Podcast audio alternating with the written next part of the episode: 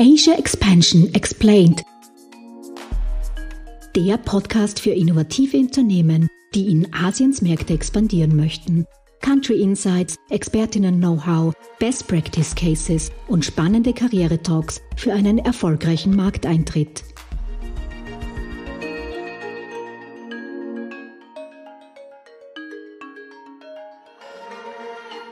Hallo und herzlich willkommen zurück bei Asia Expansion Explained, der Podcast für österreichische Startups, die in asiatische Märkte internationalisieren möchten.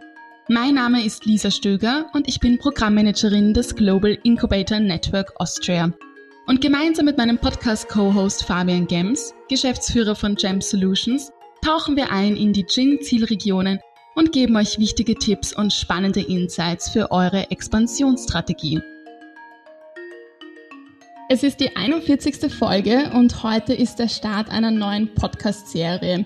Wir beginnen bereits mit der fünften Gin-Zielregion und widmen uns in den nächsten zehn Folgen dem Markt Singapur. Zehn Folgen bedeutet auch wieder zehn Gäste, die mit euch eine Menge an Insiderwissen zu Singapur versorgen werden. Fabian, kannst du es glauben, dass wir schon die fünfte Podcast-Serie starten? Du bist ja von Anfang an dabei und vor ziemlich genau einem Jahr ist die Idee zu Asia Expansion Explained entstanden. Ja, liebe Leser, ich kann es auch nicht wirklich glauben, dass mittlerweile fast ein Jahr vergangen ist und wenn man jetzt zurückblickt, sieht man doch, dass wir sehr, sehr viele spannende Gäste dabei haben, die ihre Erfahrungen mit uns geteilt haben und auch unseren Startups gesagt haben oder erklärt haben, wie man eine Asien-Expansion am besten angeht. Jetzt freue ich mich auf die nächste Gen-Zielregion und äh, mit Singapur behandeln wir ebenso einen sehr interessanten Markt mit sehr, sehr vielen unterschiedlichen Facetten. Um einen ersten Einblick in den Markt zu bekommen und wofür Singapur bekannt ist, starten wir auch diesmal wieder mit Country and Industry Insights und geben euch in Folge 1 zu Singapur die wichtigsten Hardfacts zu, genannten, zu sogenannten Asia's Most Livable City. Und wer könnte uns einen besseren Einblick in den Markt geben als der Wirtschaftsdelegierte für Singapur persönlich? Genau so ist es. Heute bei uns zu Gast ist David Bachmann. Er ist der Wirtschaftsdelegierte für Singapur und seit drei Jahren Head of Advantage Austria Singapore. Mit seinem Team des Außenwirtschaftscenters begleitet er österreichische Unternehmen beim Markteintritt in Singapur und unterstützt diese auch vor Ort. Aktuell betreut das Außenwirtschaftscenter Singapur 150 österreichische Niederlassungen. Als studierter Handelswissenschaftler von der WU Wien war David bereits in Stockholm, Lissabon und Mexico City tätig und kennt sich mit der Begleitung von österreichischen Unternehmen auf Fernmärkten aus. Die für ihn spannendste Position war sicherlich jene in Libyen, wo er den Bürgerkrieg hautnah miterleben konnte. Das hat ihn bestens auf die Zeit als Marketingleiter im Führungsteam der Außenwirtschaft Austria vorbereitet, bevor es ihn dann nach Singapur zog. In der ersten Folge zu Singapur spricht David mit uns darüber, warum Singapur immer bedeutender als Transitpunkt in Asien wird, wieso immer mehr Unternehmen dort Fuß fassen wollen und wie sich österreichische Startups und Unternehmen am besten dafür vorbereiten können. Herzlich willkommen bei uns im Podcast, David.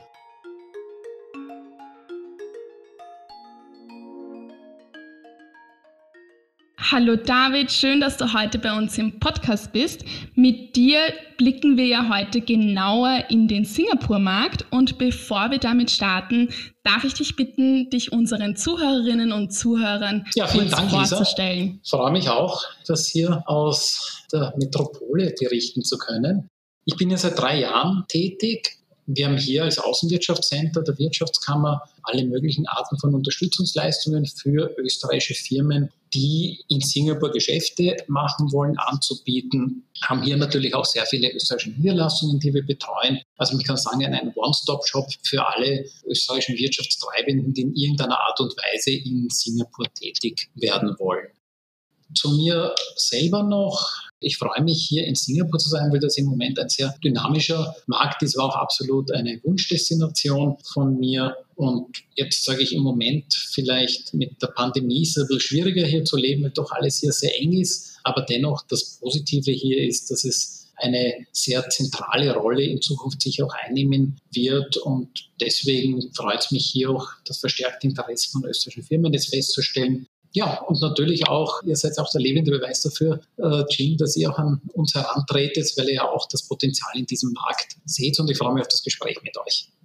Super perfekt, David. Danke für die kurze Einführung von deiner Seite. Können wir gleich vielleicht in die Marktdaten reinstarten? Kurze Infos zu Singapur per se, Größe, auch vielleicht schon ein paar Unterschiede, die du siehst zu Europa, vielleicht auch ein bisschen die Parallelen, die man auch sieht. Und wofür ist Singapur generell bekannt für jetzt Neuexporteure, Startups, die sich jetzt schon langsam an asiatische Märkte rantasten? Was hättest du da für, eine Oversight für die kurze Insight? Mhm. Ja, fangen wir vielleicht an so ein bisschen mit, mit den Daten. Also Singapur hat 5,7 Millionen Einwohner. An Singapurern knapp 4 Millionen, also der Rest sind Ausländer, davon wieder ein guter Teil Hilfsarbeiter, die hier natürlich auch am Aufbau des Wohlstands sehr beteiligt waren, die aber jetzt ein bisschen ins Hintertreffen geraten. Ich komme dann nachher sicher noch darauf zurück. Von der geografischen Fläche, man kann es immer ganz gut vergleichen mit Wien, also eineinhalb so groß wie Wien. Allerdings 20 Prozent der Fläche sind militärisch genutzt, weitere circa 30 Prozent sind als Hafen im Einsatz. Singapur ist ja der, nach Shanghai der zweitgrößte Hafen der Welt und Shanghai hat Singapur diesen Rang auch erst vor zwei, drei Jahren abgerungen. Mhm. Und entsprechende Infrastruktur gibt es natürlich hier äh, im Schiffsbereich. Und dann weitere, wir sagen nochmal 20 Prozent sind Industriegebiet. Also das fängt an von Raffinerien über Zementfabriken Jetzt, wenn man das alles abzieht, was ich gerade genannt habe, dann kommt man auf ein Gebiet, das ungefähr so groß ist wie Wien innerhalb des Gürtels, auf dem man sich oder auf dem sich sechs Millionen Leute bewegen. Also eine der dichtest besiedelsten äh, Hauptstädte der Welt, aber dennoch eine sehr geordnete Stadt. Alles läuft sehr streamlined ab auch in der Politik. Eine Partei regiert seit Jahrzehnten das Land. Es gibt es ein demokratisches System, es wird aber immer wieder die gleiche Partei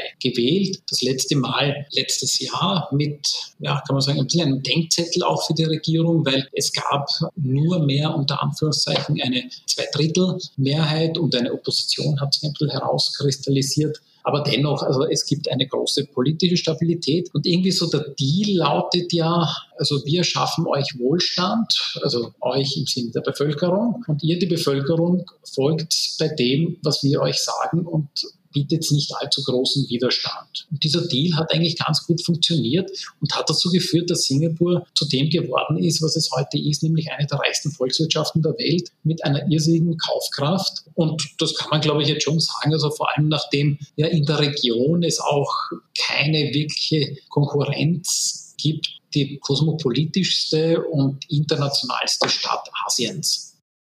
Ja, vielleicht noch von den Wirtschaftsdaten. Pandemiemäßig hat Singapur letztes Jahr äh, einen Rückgang von Wirtschaftswachstum von ca. 5% gehabt. Hat heuer, äh, also gerade gestern sind erst wieder die neuesten Schätzungen vom Wirtschaftsindustrieministerium und der Zentralbank gekommen. Die gingen weiter nach oben, also man rechnet heuer mit ca. 6-7% Wachstum. Das heißt, mit Jahresende wird das Vor-Pandemie-Wirtschaftsniveau wieder erreicht sein. Und das ist schon eine unglaubliche Leistung die natürlich nur mit strikten Maßnahmen erreicht werden konnten. Vielleicht last but not least Arbeitslosigkeit, weil das auch immer ein, ein wichtiger Punkt ist. Und Singapur war ja über Jahrzehnte hinweg ein ja, kann man sagen, ein Magnet für ausländische Arbeitskräfte. Man hat gewusst, man kommt nach Singapur, um hier ein paar Jahre zu arbeiten, gut bis sehr gut zu verdienen und konnte sich dann damit irgendwo ein eigenes Geschäft aufbauen oder hat das hier vielleicht begonnen. Also war bekannt unter der Expats und die Regierung hat das auch gefördert, weil sie gewusst hat, sie braucht die ausländischen Arbeitskräfte, sie braucht das Know-how. Das ist einerseits auf Executive-Niveau, also wir brauchen gut ausgebildete Executives, die wir im Land selber noch nicht heranziehen konnten. Und auf der anderen Seite natürlich auch die Hilfskräfte, weil einfach die Bevölkerung nicht ausgereicht hat und viele Singapurer diese Arbeit jetzt auch nicht durchführen würden. Und das hat man benötigt, um das Wirtschaftswachstum der letzten Jahrzehnte äh, zu erreichen. Das ist allerdings jetzt mit der Pandemie ein bisschen anders geworden, sondern man hat sehr restriktiv agiert in puncto Arbeitsgenehmigung für Ausländer. Da gab es eine politische Ansage, wo gesagt wurde, also die Arbeitslosigkeit wird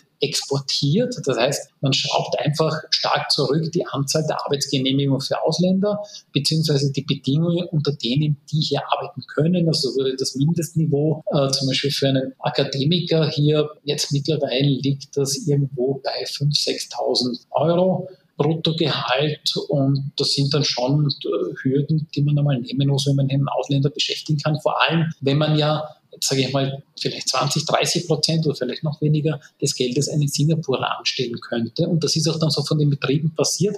Deswegen konnte die Arbeitslosigkeit hier auf ein Niveau wieder von 2,4 Prozent, also da würden in Europa viele Regierungen hinweinen, um, um sowas wow. zu bekommen, äh, gesenkt werden.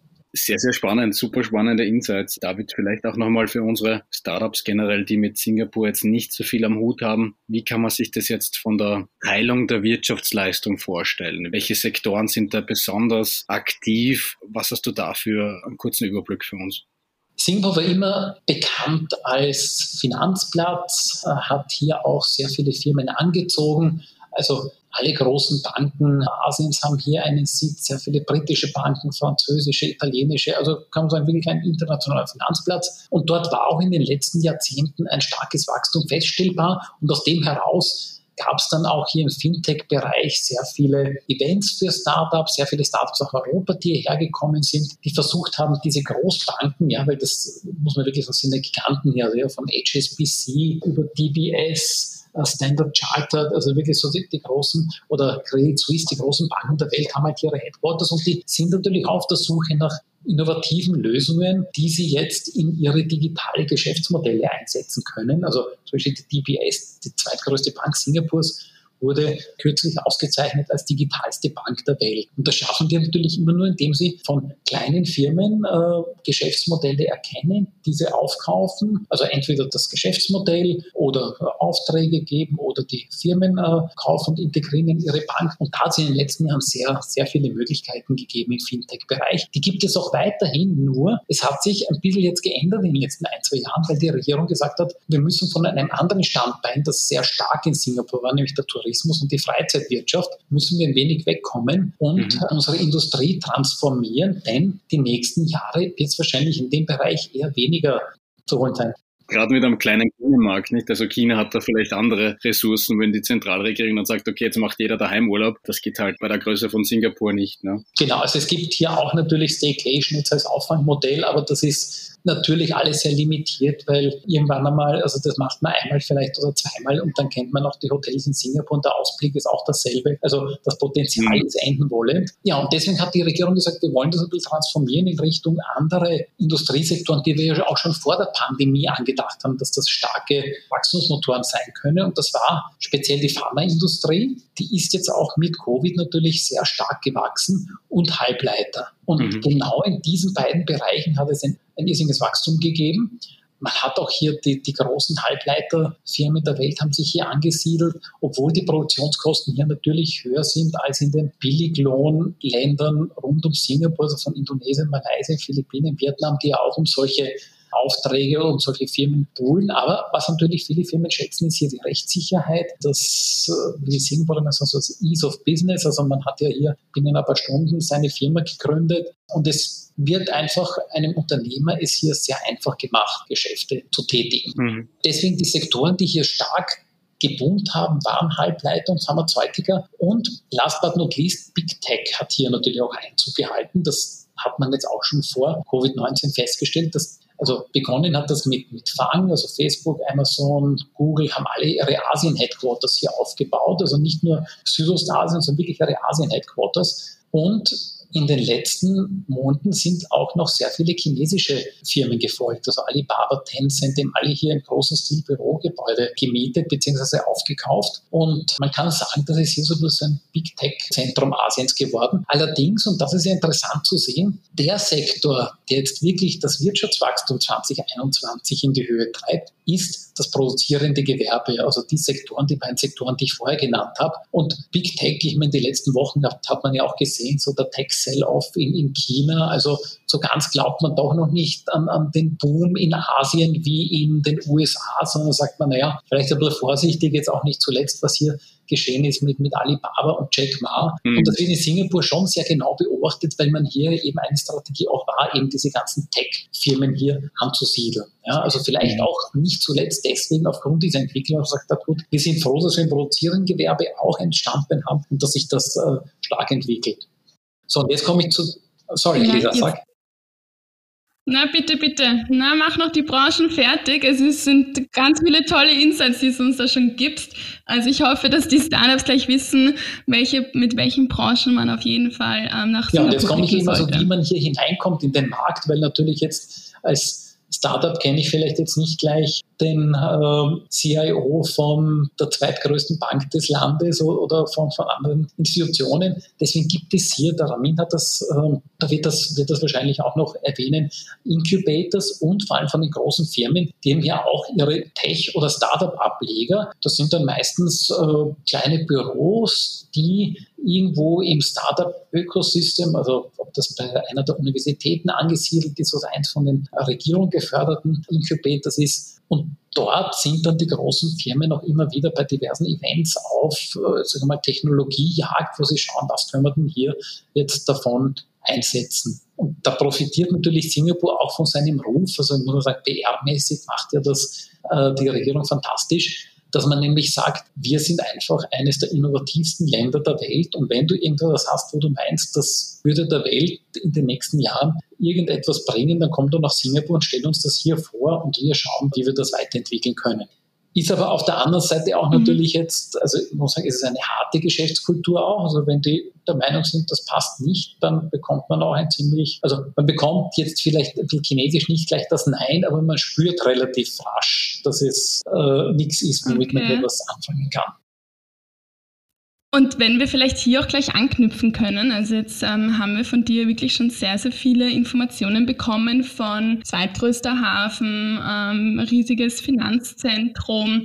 Es ist auch sehr, es wird auch den Startups sehr einfach gemacht, hast du gemeint, oder zumindest Geschäft zu machen, Business zu machen in Singapur ist aufgrund der politischen Sicherheit und den Gesetzen einfach, aber was müssen Startups dennoch beachten, wenn sie nach Singapur internationalisieren wollen? Also wie, worauf müssen sie sich einstellen und wo fangen sie an? Was sind wirklich so die ersten Steps einer Internationalisierung? Also der erste Step ist sicher mal Vorbereitung. Und zwar eine intensivere und genauere Vorbereitung als würde man sagen, in Europa oder vielleicht als im Silicon Valley oder anderen Startup-Hubs, weil es geht hier alles ums Geld. Es ist, der Platz ist eng, man braucht den Platz. Man sagt aber auch, man stellt das den Startups zur Verfügung. Die müssen aber dann beweisen, dass wert sind den Platz, den man in sie investiert. Also konkret, man kann jetzt nicht hierher kommen und sagen, na gut, ich schaue mir das einmal an, dann bin ich einmal ein halbes Jahr in den Incubator, dann stelle ich mein Geschäftsmodell irgendwem vor, dann fahre ich dazwischen ein paar Mal nach Bali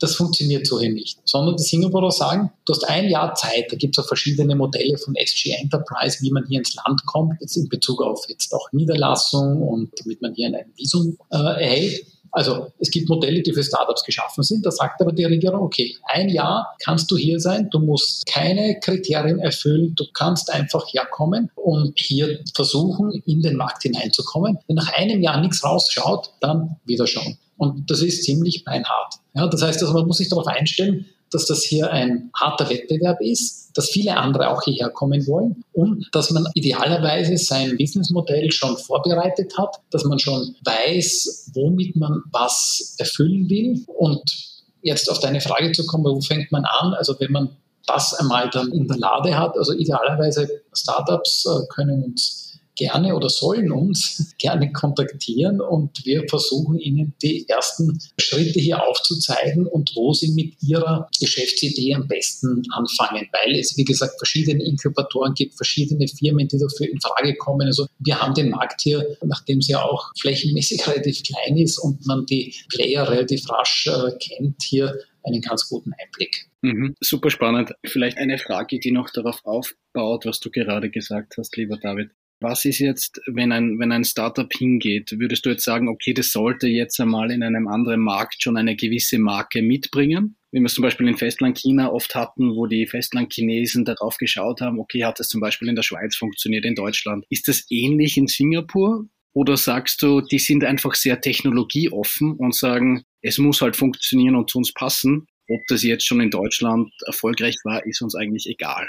Ja, also ich hätte das so gesehen, das ist eine sehr pragmatische, ein sehr pragmatischer Ansatz. Also das heißt wirklich, Wenn du etwas bringst, was Singapur etwas bringt, dann bist du hier richtig. Und das Slogan lautet immer Singapore First. Was immer du machst, also du kannst hier Geld machen bis zum Abwinken, aber du musst auch etwas für Singapur da lassen. Das ist jetzt nicht monetärer Natur gedacht, sondern eher etwas, das dem Fortschritt Singapurs äh, dient. Und deswegen sagt man hier eigentlich vielleicht eher das Gegenteil. Ja. Sie erinnert sich vielleicht letztes Jahr bei der Airshow, das ist ja die größte Luftfahrtveranstaltung Asiens, äh, da wurde das erste Mal das Flugtaxi vorgestellt und das war äh, mit Airbus gemeinsam ein Riesenevent und das machen halt die Singapurer gerne, sie sagen, wir sind die Ersten bei dem. Ja. Also nicht wir kopieren irgendetwas, sondern wir haben das erfunden. Es geht ja immer um Innovation und da möchte Singapur zeigen, wir sind nicht die, die etwas kopieren, sondern wir haben es entwickelt. Und von hier aus erobert es die Welt. Das ist den Singapurern am liebsten. Okay, also das ist auch ein guter Tipp. Also ihr braucht es noch nicht, vielleicht in anderen äh, asiatischen Ländern da wirklich schon mit einem Beipackzettel voller References hinkommen. Hauptsache, es bringt was für Singapur, nicht? Also ganz ein wichtiger Input von dir, David. Ja, also wenn ich jetzt da noch was sagen also wenn ich jetzt hier die 732. Shop-Lösung für einen E-Commerce-Shop bringe, wenn die Singapurer sagen, okay, ja, kannst irgendwie hier versuchen, versuch dein Glück und hoffentlich hast du schon irgendwo anders dein Geld gemacht, weil hier ist eine hohe Konkurrenz, dann wird es wahrscheinlich nichts. Ja, das wird irgendein ein reifes Produkt. Nochmal, sie haben nichts dagegen, dass man sich hier ansiedelt und sind auch sehr offen für Ansiedlung von ausländischen Firmen, aber nicht jetzt um ein wirklich jetzt neues Geschäftsmodell hier äh, einzuführen. Das ist wieder eine, eine andere Schiene. Und da, wie gesagt, da sind sie eigentlich eher froh über neue Dinge. Ja.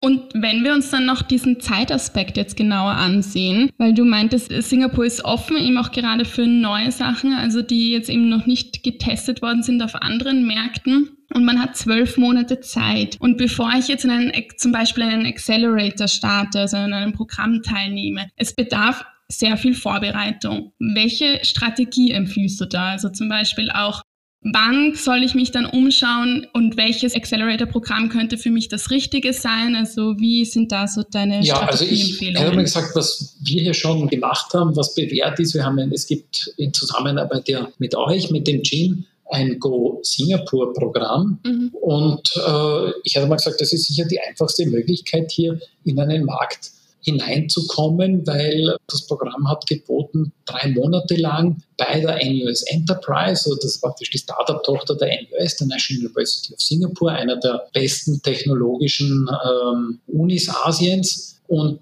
die haben ein riesiges ähm, Startup-System dort zugrunde gelegt, wo viele große Firmen gemeinsam mit der Uni auch dort Startups die Möglichkeit geben, ihr Geschäftsmodell vorzustellen, noch weiterzuentwickeln. Und dort haben wir uns dann noch eingemietet und den Startups die Möglichkeit gegeben, hier drei Monate lang einmal zu schauen, schaffe ich sie überhaupt in den Markt? Weil was man jetzt schon sagen kann, man kann sich natürlich in Österreich auch vorbereiten, sein Geschäftsmodell, seine Idee technologisch weiterzuentwickeln. Aber dann kommt es schon ein bisschen auch darauf an, nimmt das der Markt hier überhaupt auf? Und das ist schon eine gute Möglichkeit, hier in diesen drei Monaten zu schauen, okay, habe ich hier überhaupt Chancen mit meinem Produkt? Also ich würde sagen, das ist sicher mal die, mhm. die einfachste Methode.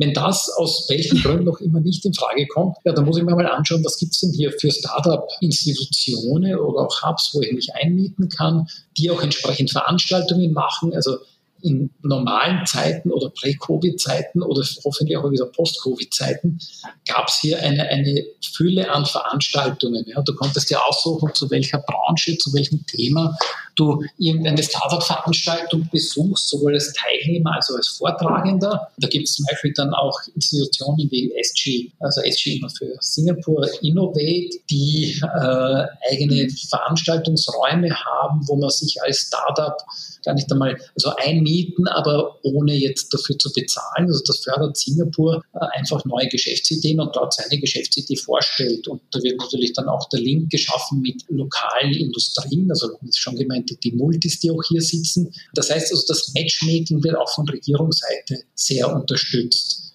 Ich muss mir nur überlegen, ob mein Geschäftsmodell auch nach Singapur passt. Und da, also da bieten wir an, können wir gerne, wenn die Startups uns einmal schicken, was sie so als Idee haben, in welche Richtung es gehen könnten, können wir mal gerne vorher abchecken, ob das überhaupt etwas ist, was hier in Südostasien äh, Einsatz finden kann.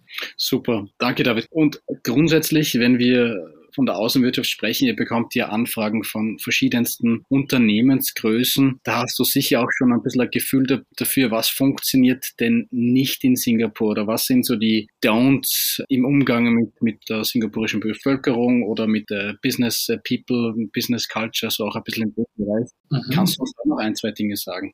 Ja, also die Don'ts ist sicherlich langes Herumreden, Faseln. Also das ist hier keine südländische Kultur, sondern das ist eine sehr knackige chinesische Kultur. Also ja, 70 Prozent hier sind ja auch ethnische Chinesen. Was man vielleicht nicht weiß, Singapur ist das einzige Land außerhalb Chinas, wo es eine ethnische chinesische Mehrheit gibt. Und die erwarten auch entsprechende, ja, knackige, wie ich vorher gesagt habe, und zielorientierte Vorgehensweise. Also man ist schon dann bereit, auch dann irgendwo Karaoke singen zu gehen oder Abendessen zu gehen. Aber wenn es ums Business geht, das ist immer ziemlich äh, kurz und schmerzlos mit auch entsprechenden Forderungen. Wenn man hier dann also auch ausweicht und äh, vielleicht lange nichts liefert, also es geht hier alles auch sehr schnell. Ja? Also zum Beispiel ein Tipp, den ich geben kann, ist also auf E-Mails länger als einen halben Tag zu warten, wird hier als unprofessionell äh, betrachtet zumindest Rückmeldung geben, wird fünf mhm. Tage dauern oder ist, äh, keine Ahnung, bin auf Urlaub oder bin wo auch immer. Aber es wird erwartet, schnelle Antworten und man bekommt auch die Antworten immer so schnell zurück. Man bekommt immer eine Antwort, auch wenn sie vielleicht, es kann schon sein,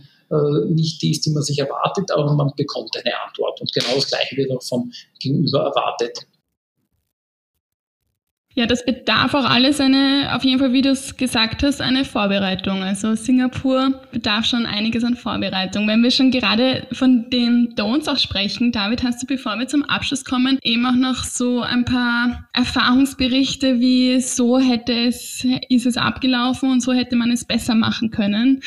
Best Practice beziehungsweise Fails? Ja, also ein, ein, fangen wir mal mit einem Fail an. Zum Beispiel eine, eine Unternehmerdelegation, die aus Österreich gekommen ist, wo es einen Termin gab hier bei einem äh, singapurischen Flughafen, wo angekündigt waren, es werden fünf Leute kommen. Gekommen sind dann nur eineinhalb, hätte ich gesagt, weil ich bin dann anstandshalber mitgegangen. Und es wurde dort gesagt, wieso? Also so hätte ich gesagt, wie wir es ja in Österreich ab und zu gewohnt äh, sind, so ja, da ist was dazwischen kommen, der hat nicht kommen können, der hat verschlafen mhm. und was auch immer. Also das ist so ein, ein absolutes No-Go.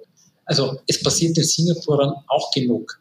Aber es wird dann teilweise auch verschleiert. Also es wird nie irgendwie das Gefühl gegeben, man ist unprofessionell. Also das ist das, das würde ich sagen, eines der größten No-Gos und das, ja, die Reaktion auf der anderen Seite war natürlich dementsprechend und man kann sich dann nicht mehr allzu viel erwarten. Man, man ist dann einfach unten durch.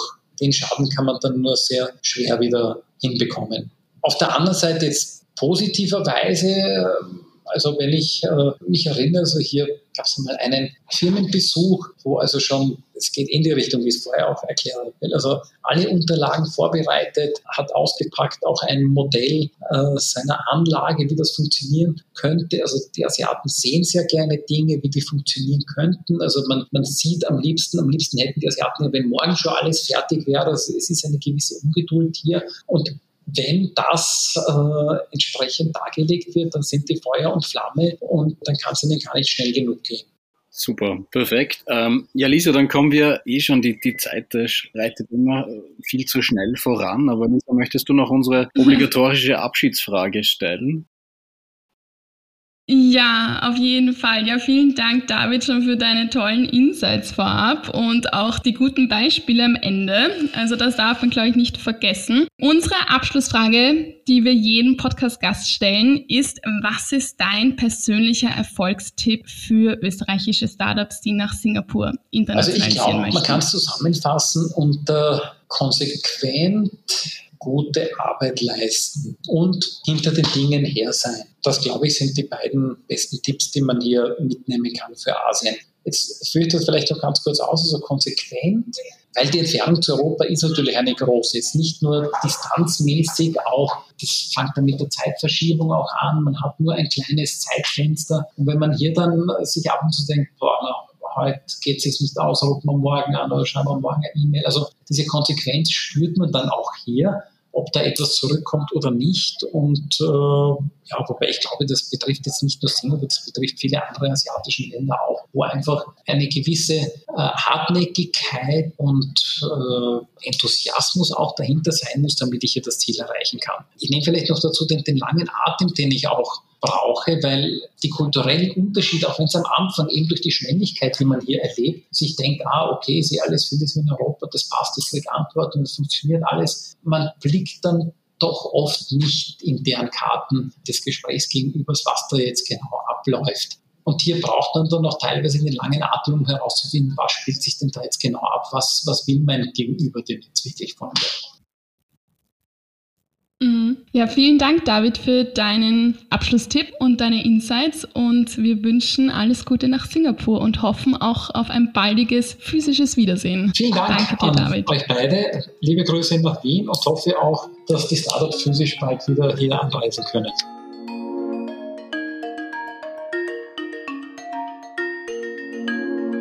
Liebe Zuhörerinnen und Zuhörer, wir sind schon wieder am Ende unserer heutigen Folge angelangt. Wir freuen uns, wenn ihr auch nächste Woche wieder mit dabei seid bei Asia Expansion Explained.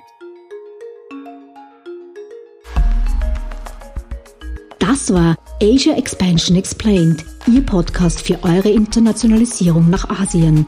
Ihr habt Fragen, Anregungen, Wünsche? Dann schreibt uns unter podcast.gin-austria.com. Weitere Infos zu den Startup Services von Global Incubator Network Austria findet ihr auf gin-austria.com. Ready for the next steps? Go big, go global, go Asia.